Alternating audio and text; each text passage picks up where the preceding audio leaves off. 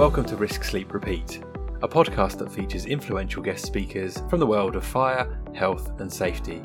We're going to focus on trust based safety, owning and embracing risk, and the importance of people over paperwork.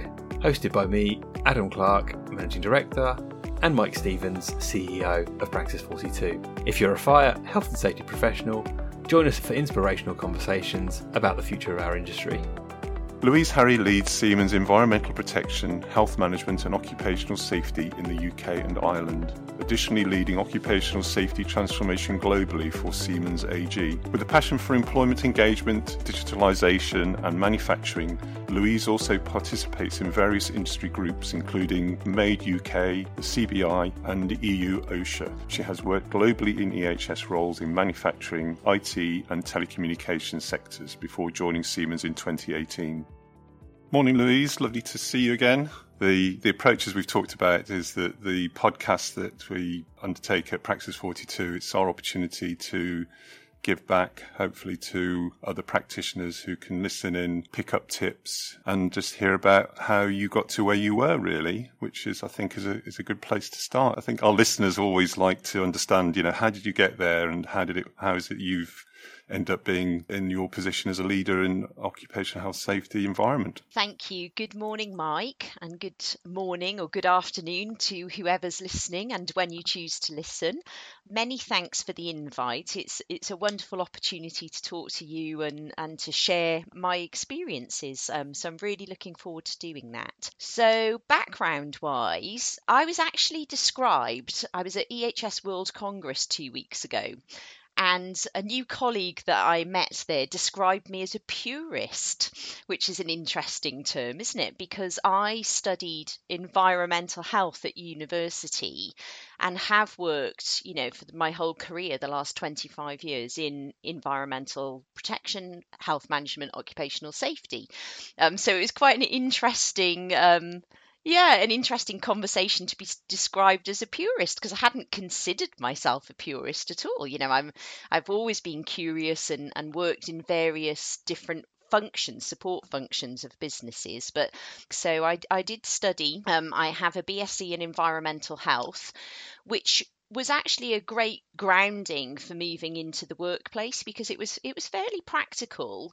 Um, and I was studying at a time when the six pack regulations were coming out of Europe so the launch of risk assessment um, so really was able to to learn at a very theoretical stage at university about these wonderful new set of regulations that were about to appear in the workplace um, and uh, you know studied those alongside things like environmental economics, but also you know landfill management, um, pollution control, and lots of other really good basics. You know, they, uh, my study was a very good mix of forward-thinking theoretical topics, but also great grounding for the workplace. And while I was studying, I had the opportunity to um, undertake a placement with Motorola at one of their manufacturing facilities, which was in Swindon. And one of the projects that I undertook for them was actually to write the risk assessments for the whole factory. So they had a, you know, a really capable EHS manager who was very experienced, but you know, risk assessment was new. So yeah, I went in for three, four months over a sort of summer period, and that was my job was to look at everything within the factory and write the risk assessments. And it was the most incredible baptism into the workplace. And actually you know the difference of theoretical safety what you think it means on a piece of paper to actually what it's like to manage safety and you know talk to people who are actually doing those jobs and working with that machinery and, and undertaking those tasks. So it, it was absolutely fabulous. Um, and then I was fortunate enough to be um, offered um, a place on their graduate scheme. So I went literally straight from university um, into uh, Motorola on their graduate scheme as an EHS engineer, as it was described that day. And, and then I spent six years with Motorola working in various industries. So this was at a time when Motorola was a huge you know, global multinational conglomerate of a lot of different types of industries. So, you know, they had a semiconductor division, they had an automotive division, you know, cellular infrastructure, cellular manufacture. So, again, it was this wonderful opportunity of,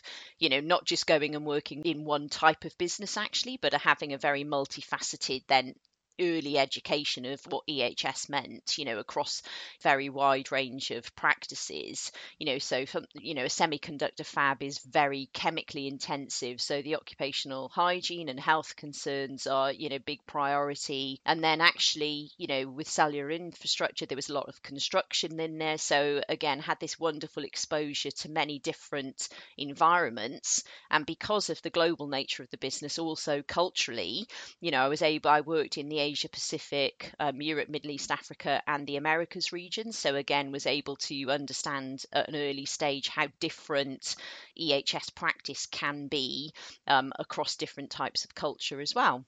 And then following Motorola, I, you know, I had this lovely time in my 20s of traveling the world and actually living in different places for a few months at a time, but, you know, reached a point in my life where I wanted to be more UK centric. Um, so went to work for T-Mobile. Um, so obviously as a, as a mobile operator, which eventually became EE and then spent, you know, a very happy, I think that was probably about 15 years with that business in its various forms.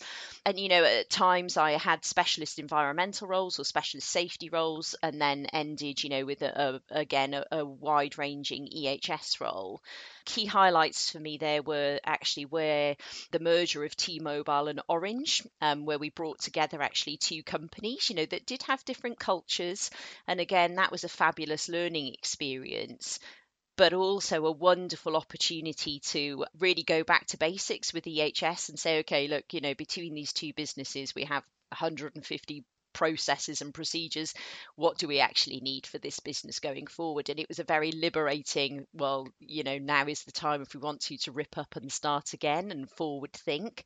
So that was yeah a really wonderful opportunity to go through a very large scale merger like that as well. And then four years ago, I Siemens came to talk to me about taking on the um, EHS director role for the UK. And I have to tell you, I think it's because of that first summer writing risk assessments in a manufacturing facility. I do have a bit of a soft spot and a passion for manufacturing. You know, I, I just enjoy, you know, those sorts of environments. And actually, the opportunity opportunity to perhaps come back into actually what's a very forward thinking technology company on one hand, but has this wonderful 175 year legacy of manufacturing and engineering just felt like a, a great combination for me.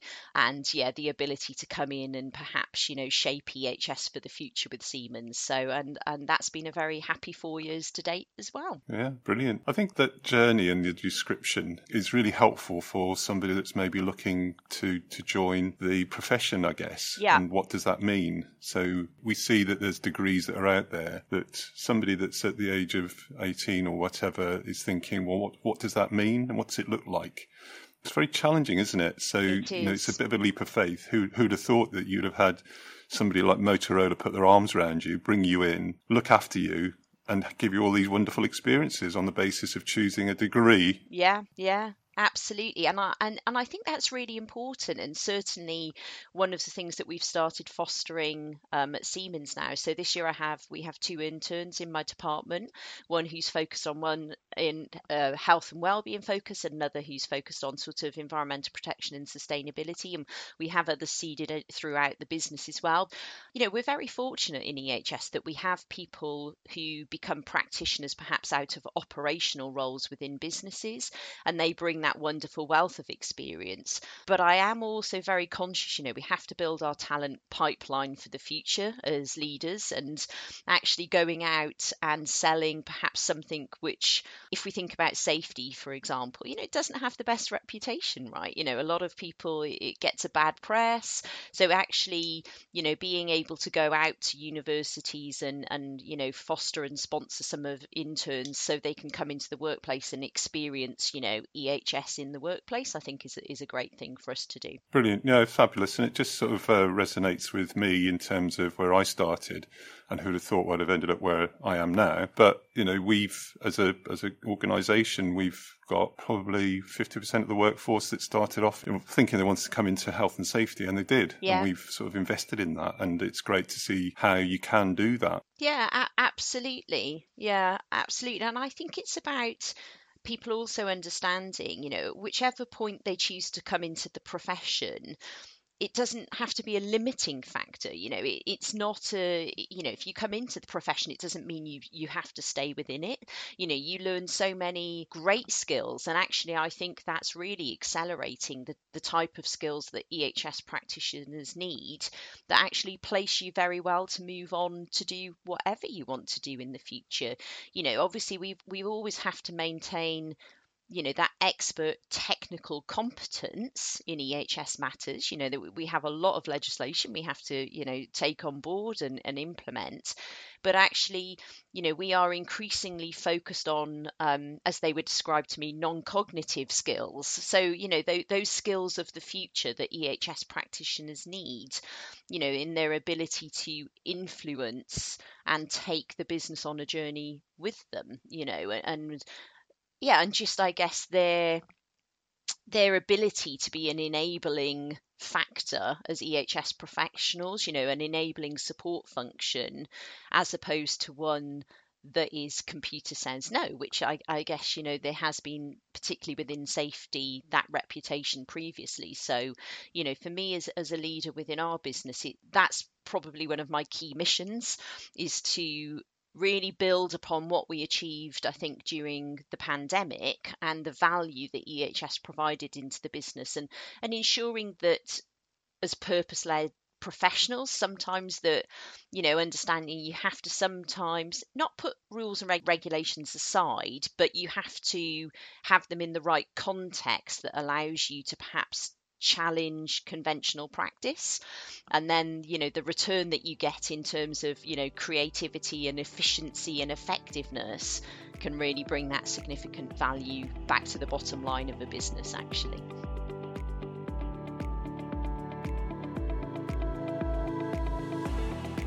The thing I enjoy about having the conversations with you is that uh, you've obviously got a business sense so, at what point did you come into this? Uh, okay, so I'm doing risk assessments, I'm doing these things which are technical skills, which is great, and all of a sudden you flip into this.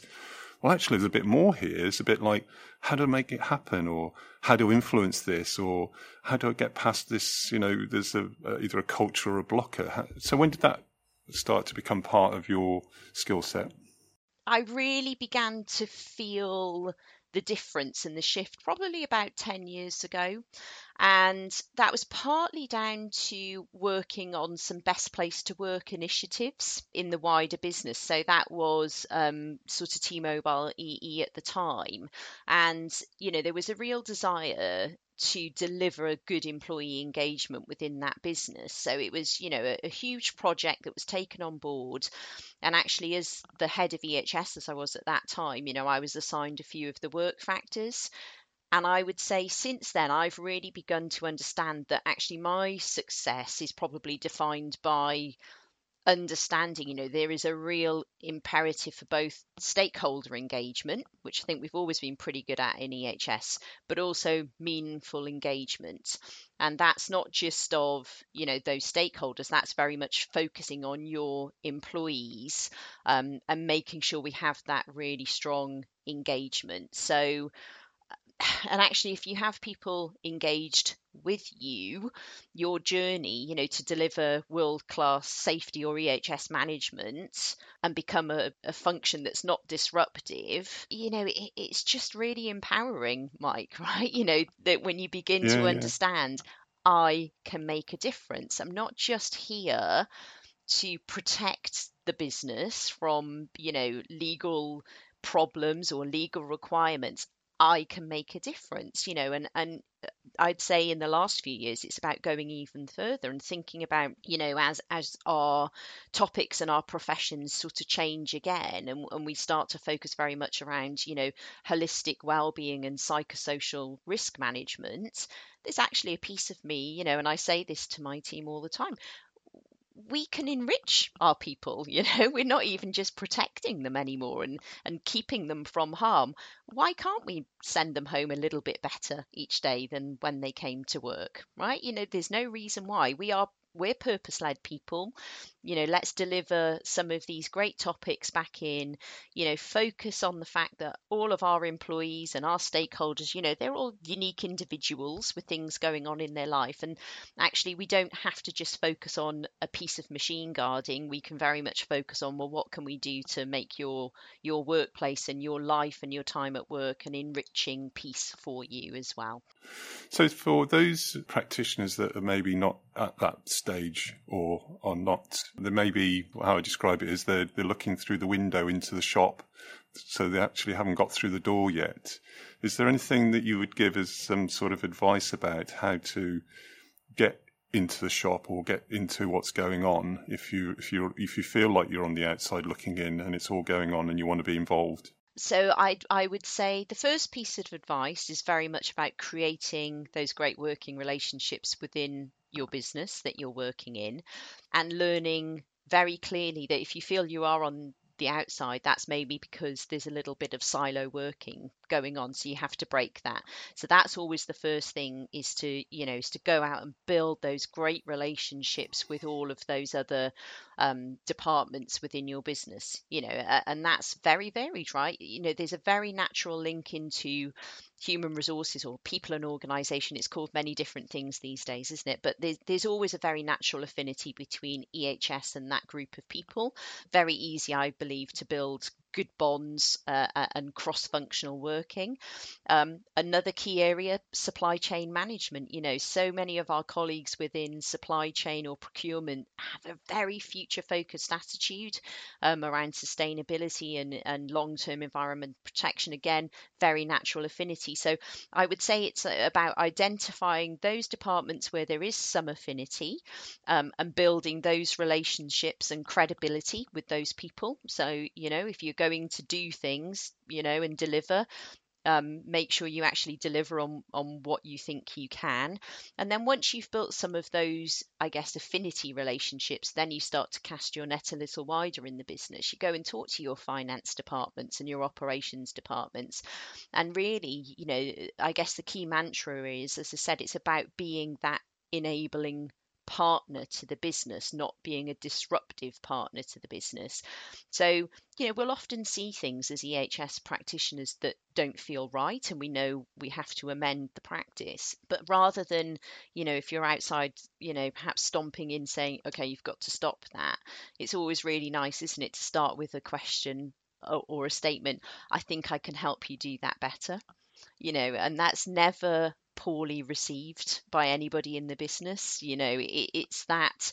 So I think, you know, again, if you feel like you're not quite in there, it's that sense of, you know, go in and offer, bring to the table what you know you can offer to them. And, you know, and sometimes people can be a little protectionist about your areas, but I think if you go in with a genuine, authentic sense of, I am here to enable you to you know help run this business in, in a more successful way it will always be gratefully received. Yeah no that's great help in, in particular about um, identifying where you have those affinities. And that, and that could be even your previous skill sets where you can Absolutely. bring those things to bear and, and, and in, that, in those functions. So i think that relationships uh, is hugely important in terms of whatever you do and how you build those positive relationships. And that's built on trust and understanding. So yeah. you have to spend quite a lot of time in there uh, to do that. But I, me- I, remember when we were talking last time, you were saying that sometimes when you're within those groups is sometimes you do have to defer back to actually I am the specialist here. And how, how does that work then? How do you do that in your in, in your way of doing it? I, I, suppose I will caveat it and say it often does depend on the audience, does it? And and sometimes on the pressures that may exist within a business. But there are always going to be times for us as EHS practitioners when actually we are very clear that there is a a better pathway forward. And yeah, you will be inclusive and, and have that engagement and collaboration with people around you but sometimes you do have to be the decision maker uh, and that is the reality and i think if you are facing a scenario you know where you have to make a decision that you feel is going to be not unpopular but you know that that people may be slightly disgruntled with it then the key part of that is to is to really be clear on why you're making the decision. And uh, you know it's that whole um, or we sometimes use what we call you know the star methodology. So you know if you're then feeding back so star methodology is situation task achievement result. So we maybe will then talk through the business with you know a, and tell a story for them really.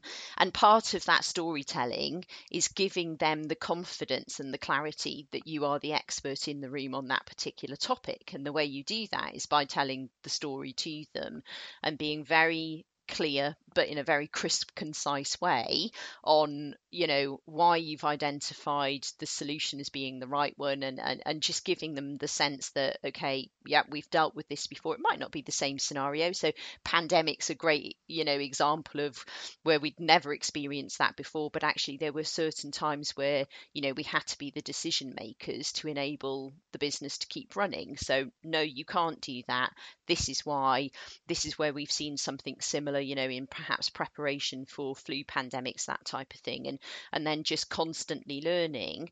And i would also say that piece where um you know being I, I guess the expert in the room you also have to have you know a good dose of you know being humble if you need to be. So if you carry you know so i'm always convinced you know that if we make a decision we're making decisions to the best of the ability that we have in that given moment. So we the information we have you know um, what we're seeing what we're feeling we make the decision. Actually if you need to step back uh, and make a different decision in two weeks time that's totally fine as well. And actually the the thing that really makes you the the expert in the room is that ability to step back and say actually we do need to do this differently and and these are the reasons why that we've learned on in you know.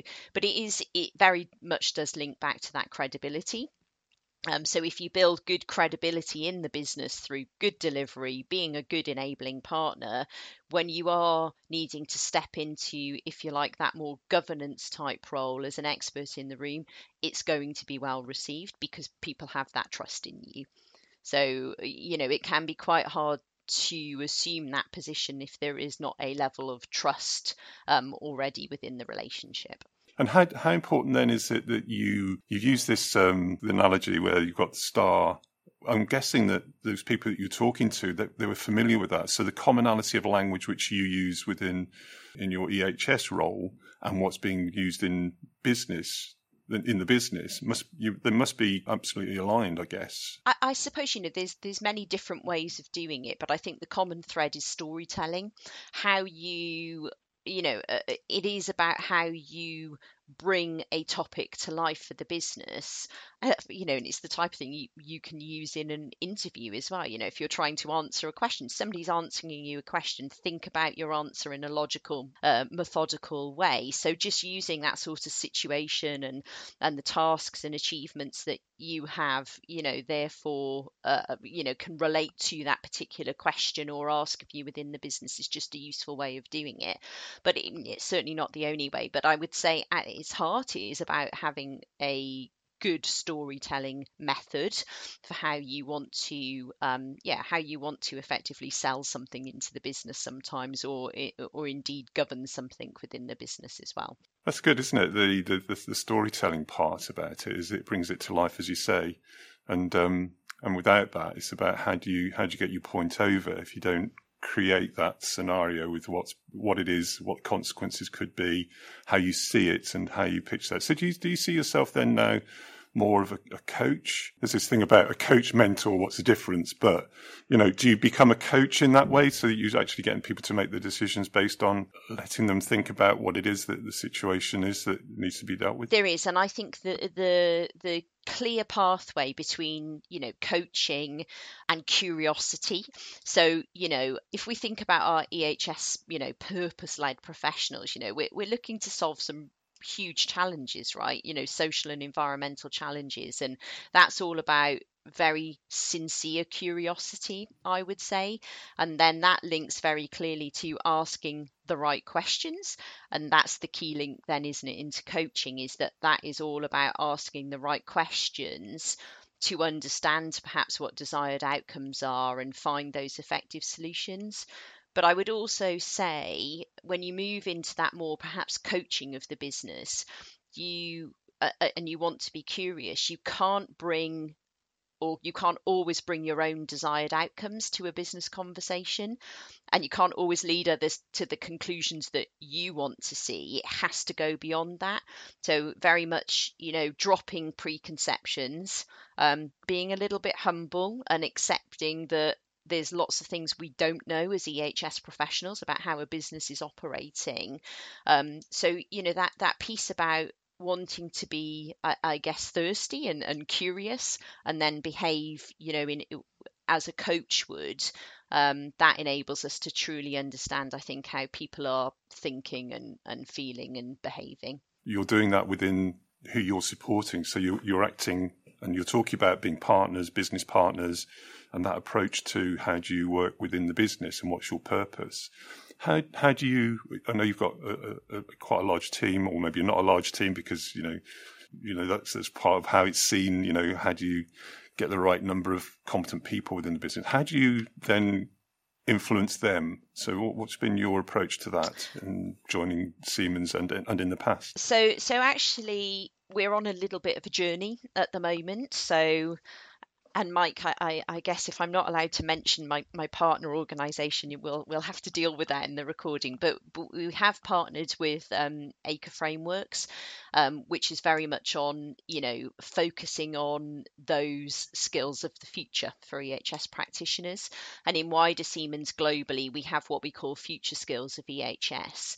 And what we um, have done over the last two years is that all of the sort of senior EHS people within my teams in the UK have been through, a, a I guess, a discovery process um, where they've begun to understand, you know, how they work, where their their strengths are in terms of these future skills. So we are talking about, you know, um, strategic thinking, creative thinking, um, you know, collaboration and influencing, all of these types of skills.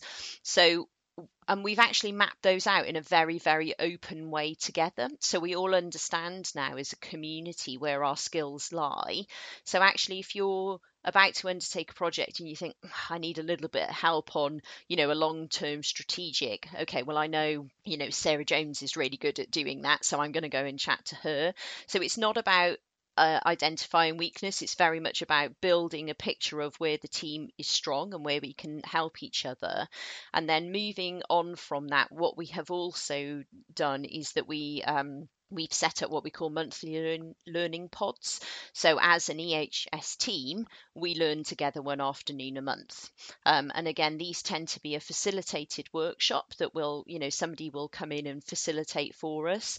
And they are focused around again these skills of the future that they're not about technical competence. They are about all of these other wraparound skills that help us be great you know ehs practitioners of the future. And actually um, it's been energizing. It's been it's been a wonderful experience for us over the last you know sort of 12 months to the point you know so that we've all just sort of agreed we're going to sign up and do another 12 months of um, learning together in these pods. But actually, uh, it's had a, a, you know it's had a, a, big effect on the team. You know, it's knitted our EHS community together in a way that it wasn't knitted before. We've had a few guys swap and move around roles within Siemens as a result because they kind of felt re-energized into their careers. So we've had a great opportunity to sort of yeah move a few people around into new roles and progress them. Um, so yeah I would I highly recommend really thinking about as a leader um, or uh, indeed anyone else within an EHS organisation about how you look at those skills together in a way that you create that that piece which is that actually as, as again as a community we are greater um, than as individuals operating in silos. Because you know we're a complex organization. We have lots of different business units. It's quite easy to not touch and and you know work alongside some of your ehs colleagues even. So just recreating a great sense of community but again a very purpose led learning has been very very valuable for us. And yeah highly encourage people to take take a look at that and see how it might work for them.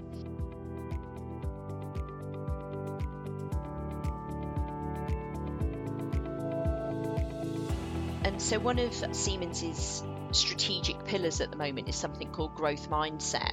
And this is all about you know our people.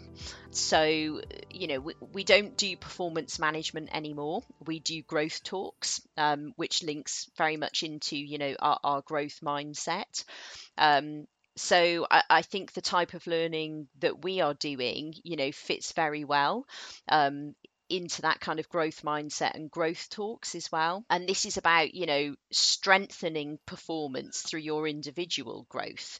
Um, you know, it's about talking whenever you need to not waiting you know for a very scheduled performance management discussions it's about having a more meaningful discussion but also staying focused and, and future orientated you know so very much putting our employees in control of their own growth as well. And and the sort of four key um, key elements to that are that you have very clear expectations for you within your role that you do have that growth perspective that you want to learn that you are recognized in a timely way. And that can be you know through your peers other people in the business you know it's, it's this piece about feeling appreciated and valued, and then everyday learning. So, you know, what we wanted to do as part of the growth talks is is recognise that we were all on this journey of growth together, but actually, how could we as a community take EHS practice into a growth mindset as well?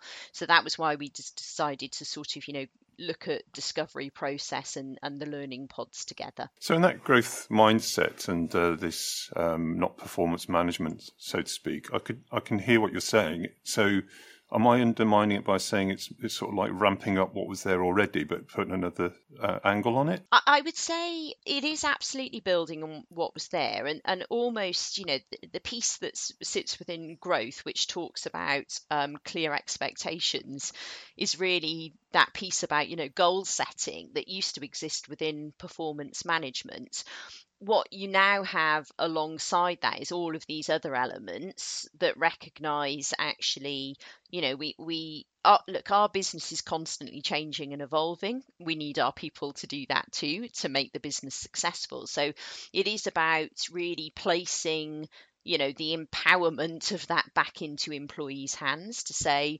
maybe you know best what you need to learn to take your journey forward. You know it's it's not always about dictating. Look you know we have lots of helpful avenues curated learning journeys this type of thing for people who are not quite sure where to start. But it is it's very much about empowering your people and of course, then there's huge overlap with an empowered employee who then feels engaged, who's going to work well and work safely and, and really forward think. You know, it's this really lovely virtuous circle, I think, for us within EHS that, you know, is really building um, I guess almost this enrichment of you as an employee. So yeah, for me, I, I see this. Um, you know, it fits very well with psychosocial risk management. You know, where you're looking at control and demands that are placed on employees. Well, if you're in a growth mindset, again, you're able to have those good conversations about how you know work is feeling to you and how you know how your work life feels to you as well. So yeah, it, it's a, a very supportive and collaborative way of doing things. While while ago, I observed that uh, you launched something uh, which was about a well-being day, and I think it's a well-being program. It and was, at the time, yeah. I was struggling as a as a as a practitioner. Was, this well-being thing was going on. I was thinking, this is a quite a big topic, isn't it?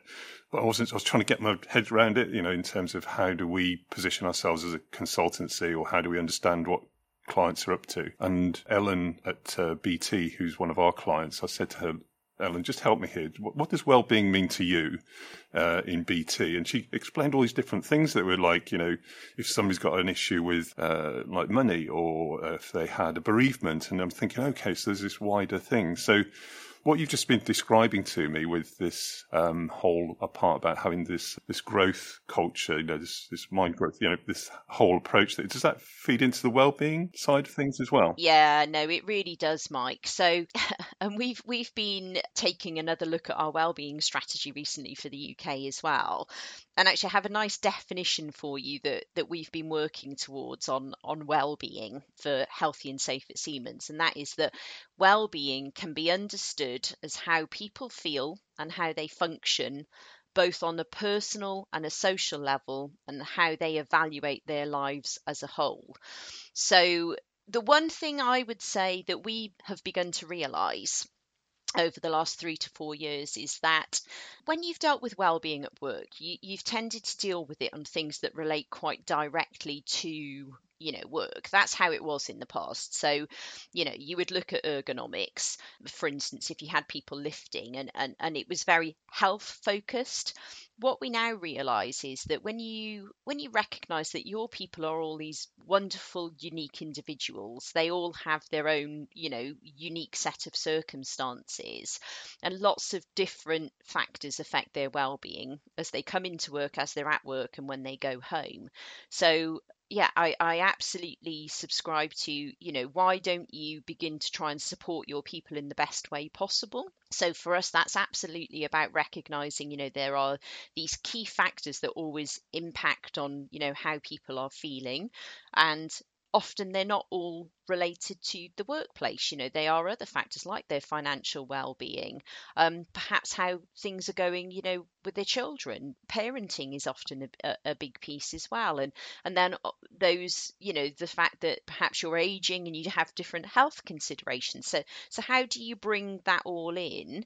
And actually recognize that as an employer, it's okay to offer your people advice on non Siemens topics, for example. It's okay to to deliver a strategy that actually supports people in all aspects of their life. And I think that, you know, I think it's important that, you know, uh, previously I, I would say that lots of well-being strategies have been in that reactive space. So you know your reactive stage is you know focusing on that need to provide perhaps you know access to specialist support. Um, and what the last few years is really seeing this big shift into preventative and proactive well-being.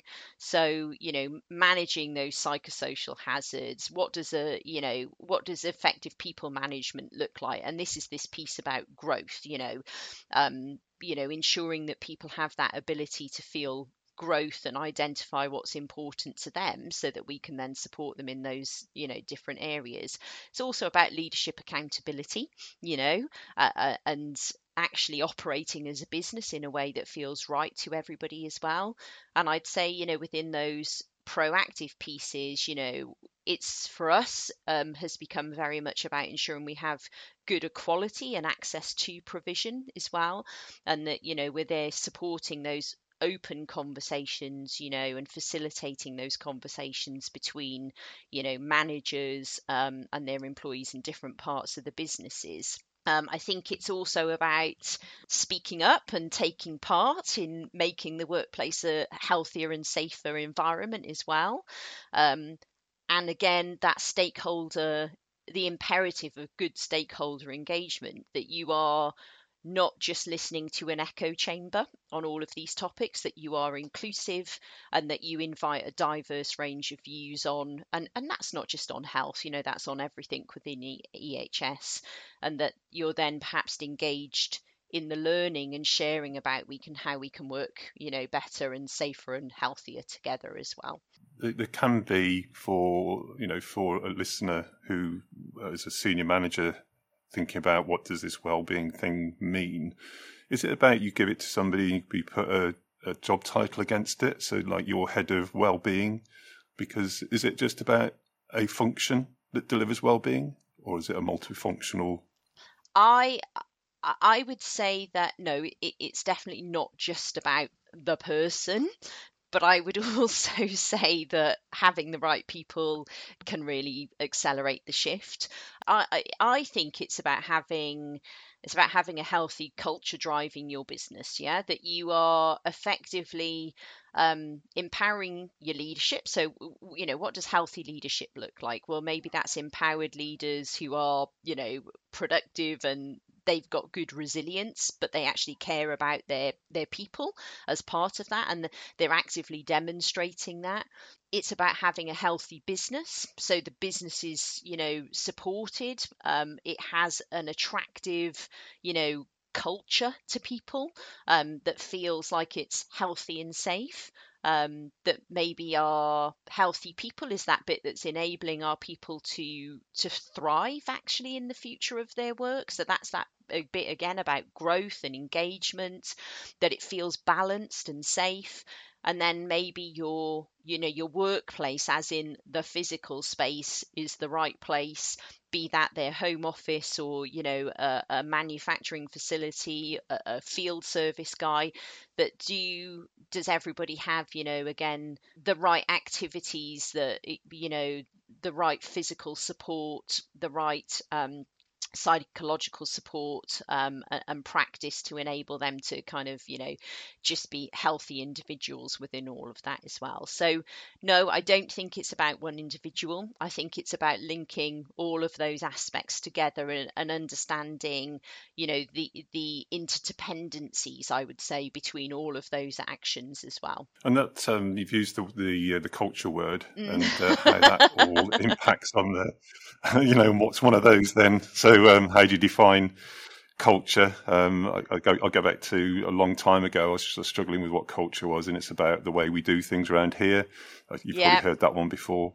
Um, and um, it, it, depends on the culture that you see within a, within a big organisations where you can see that it isn't just one. You can have streams of culture in different functions, and uh, it's about how do you normalize what is the culture and what's the approaches i suppose is, is hugely challenging. And how do you influence that from your position i suppose? It's uh... I think one of the biggest things that actually we have started to do, because um, you know, part of my role for Siemens is a global role as well. So you know, I see this on a much wider scale um, for Siemens as well as you know the role within the UK and that we have very much begun to recognize that actually one size does not fit all. There's something lovely about sitting in a global function and, and trying to implement a contractor management program that you want it all to be the same because then you know you've got the same and you know it's working. But of course, it doesn't work, Mike, because, you know, life is different, you know, from country to country to business to business. So actually recognizing that there are very distinct cultures and patterns within a country, within a business unit, within regions, you know, is really, really important. Again, to that imperative of good engagement. I'm listening to what you're telling me. I understand that you're telling me why this won't work.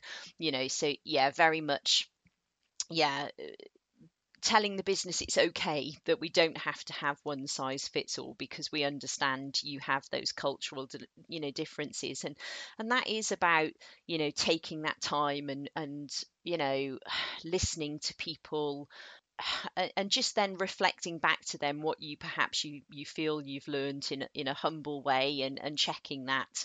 But yeah culture is about how we do things around here. Um, and sometimes people will do things very differently, but it doesn't mean our way is better than their way. Um, yeah, I, I can always remember this is a really good lesson actually. When I, I was early in my career and working on an ISO 14001 certification, and um, a really lovely auditor came in. I think he was probably from BSI, and we, you know we were having a discussion about you know a management standard clause, which many of our EHS practitioners would be familiar with. And um, there were two auditors in the business, and they were having a discussion about you know is it a systemic failure or was it just you know perhaps something that warranted an observation? And and the senior auditor turned to his junior and said look, it might be a very ugly baby, but it's definitely still a baby. It does all the things a baby should. Just because you think it's ugly doesn't mean it doesn't work but that's really you know that applies to a lot of different things in life right? So uh, we've often used that phrase within my teams is it is it an ugly baby or is it a perfect baby? We don't care because it's it's a baby and it works. And culture's the same right? It might not feel right to you but actually if it's working for the people it needs to work for then it's a good culture at the end of the day. So yeah that's very much my view about yeah, you can't impose what you think a culture should be, um, either within EHS or on a wider business, and you have to accept those differences are there.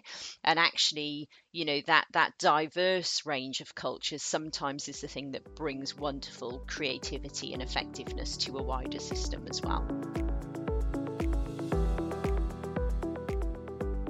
What we can do is that we can bring a dialogue which actually identifies where a culture could be unhealthy. And you're seeing and observing things which either is a manifestation of hotspots in terms of stress, pressure, um, uh, issues within you know performance that you see and observe. And I think we've got a part to play in recognizing that, but not be recognizing and saying, "Well, just leave it alone." Because if you don't add that to the mix, then you, it just reinforces something which may be not the right culture. Yeah, absolutely. Absolutely. And I think, you know, as an EHS practitioner, you know, there's still huge value, isn't there, in, in being out talking to your employees. So, you know, I, am still out traveling constantly. Yeah, I'm not sat here in my office every day. So for me, um, you know, there's lots of different things you can call this an engagement visit, a safety walk and talk, you know, lots of different things. But actually, that ability to, uh, and I think perhaps as a leader, it becomes more important. And um, certainly within Siemens, you know, sometimes I'll go out and do these visits on my own. Sometimes I'll take, you know, one of the other board members with me, you know. So um, Carl, who's my boss, the CEO of the business in the UK, um, we're going out next week actually to one of our facilities and, and we are going, you know, for I don't know, probably five, six hours with no purpose other than to talk to people. You know, we're interested in yeah how, how does it feel to be working in that particular facility? Um, and this is where you really have to be generous with your time to understand what makes the business tick.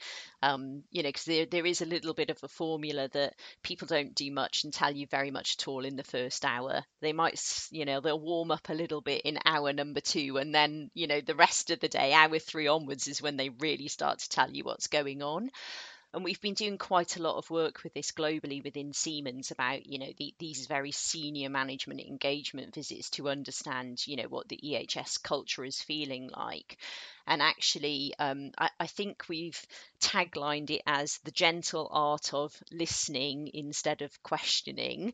Um, you know, so really developing, I, I, guess, those humble inquiry type skills. Um, and these are very much encouraged, you know, through all of our EHS community, but also with our leadership communities as well. So, yeah, just go out and ask with no preconceptions about what's going to come back. Um, you know, really take on board what you're being told, and actually, if at all possible, if you can take one thing away that is fixable, um, you know, that's a really great thing to do. But it it's absolutely not a checklist. It's absolutely not an audit or a workplace inspection. It, it's very, very much about you know this engagement and culture piece about you know really understanding from the top um, to the bottom about how the organization is feeling and, and functioning. And, you know, we, we tend to go in perhaps with an EHS focus, but we'll often come out with a very wide range of topics because actually you know if somebody has a pinch point in their work that's and it's not working for them and and this is something that's a blocker to them well clearly that's a big impact on you know maybe their job their ability to do the job safely or in a way that's affecting you know their well-being. So yeah we often can come away from those visits with you know, um, a very wide range of topics, you know, from engineering design, you know, right the way through to something very basic like, you know, my work breaks don't wait, you know, work for me at the time they are. But yeah, just being very open about perhaps, you know, what is important to the people you're visiting. It's great to hear because that whole thing of what I was called or was brought up with, which was management by walkabout, is that if you didn't go and talk, didn't find out, you didn't engage, then did you know really what was going on? And if you don't look, everything's great because that's what you yeah. you know you don't yeah. see anything. you know, you just like you say, it's an echo chamber. It's everything's everything's okay, isn't it? Really, and I and I really enjoyed having a, a bit of a bust up with people. Not having a bust up, you know, you, you can have quite an interesting discussion about things, and Absolutely. it can be yeah, and, and it's, and it's yeah. helpful in that respect because it shows your passion and it shows their passion, and you find that you get to a point. So, and I like the term that you use here is this engagement uh, visit because the question I was going to ask you about is how do you deal with the things which are maybe more about how do you measure? So you you know you've got these non-financial, you've got your, your financial or you've got your, your, your numbers um, that we can use as our lagging indicators and those leading indicators. How do you how do you go about that? Sort of, is there an audit? Is there a not an audit? Do you have a key measures which you have? How do you how do you know what it's like? Yeah. So look, so you know, obviously, I would say you know we are very focused on the future and and and the engagement and how things need to feel, but we also have governance responsibilities that we have to discharge for the business. So we have a number of ways of measuring that enable us to monitor and manage. So, you know, we, we have a governance audit program within Siemens, which is tracked, monitored heavily, you know, so that goes to the board each month. So we understand, you know, if you like, from a, from a paper based um, side how things are looking, but our governance audits always include on site visits. So, you know, that reality check of, okay, the business has said it's doing X, we've gone out and checked that, this is what we found. Globally, as a business, we, we do track LTIFR, you know, which is very problematic in a business like Siemens because, again, culturally, you know, you're not measuring apples with apples you know. So if um, and let me just give you a really good example of that. So if you work within catering in germany and you cut your finger you by law have to take five days off work because of you know what they would see as a bloodborne pathogen risk. Whereas perhaps in the uk you would put plaster on and go straight back to work or perhaps if it's a more serious cut you know in some of our manufacturing facilities in india for example we have on-site healthcare there. So we have doctors and nurses. They they can stitch people up and send them back to work. So you know the problem with those lagging indicators like ltifr is you are not necessarily measuring the same thing globally. So so we are on an absolute journey as a global business to find the right measures for EHS going forward.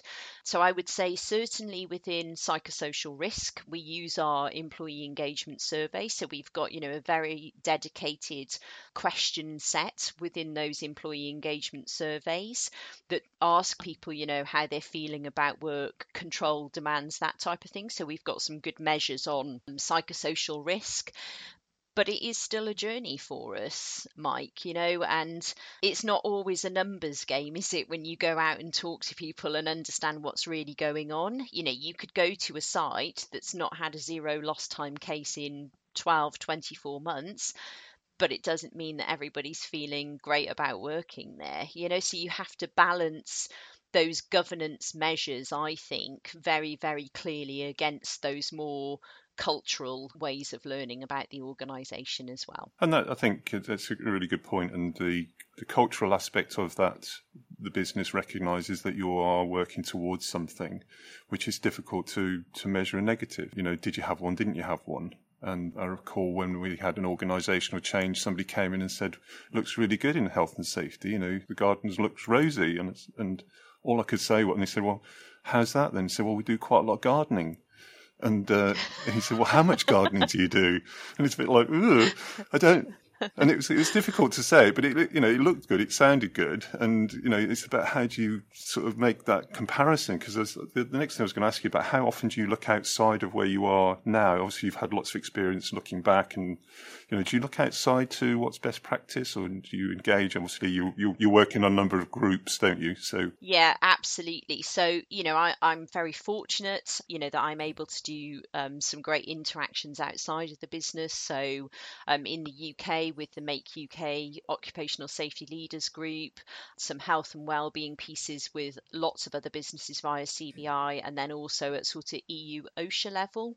But actually, you know, we're, we're able to network with a variety of different businesses and have some great open conversations.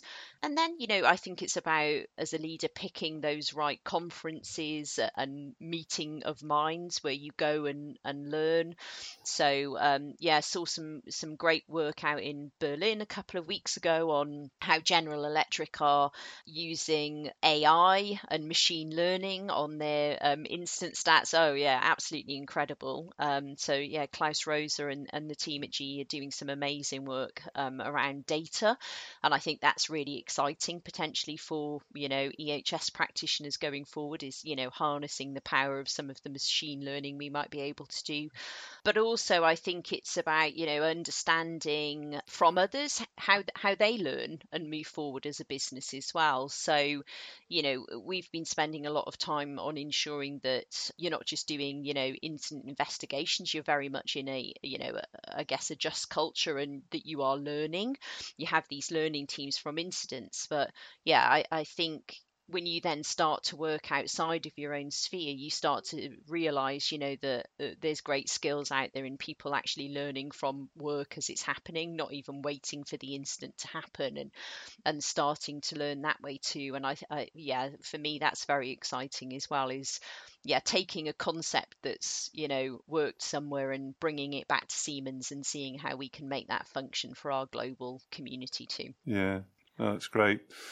It's just to uh, to conclude, Louise, I think it's been really fascinating from my point of view, listening to how you've gone through your career to where you are now, and obviously on, on onwards. Really, thank you very much for all your input here. I'm sure the listener will take that on and have something to go away, food for thought. And um, thanks for donating your time to us to share this with others. Thank you. And as I said, Mike, thank you very much for the opportunity. And for anyone that's listening, I love making new contacts. Always very happy to have a virtual coffee with people so and, and widen the network and learning. Um, so, yeah, please do reach out to me. That would be wonderful. Thanks so much for listening to Risk Sleep Repeat. If you'd like to appear on the show, if there's a topic you'd like to discuss, or if you want to let us know your thoughts, please do so using the hashtag RiskSleepRepeat or get in touch via our website at praxis42.com.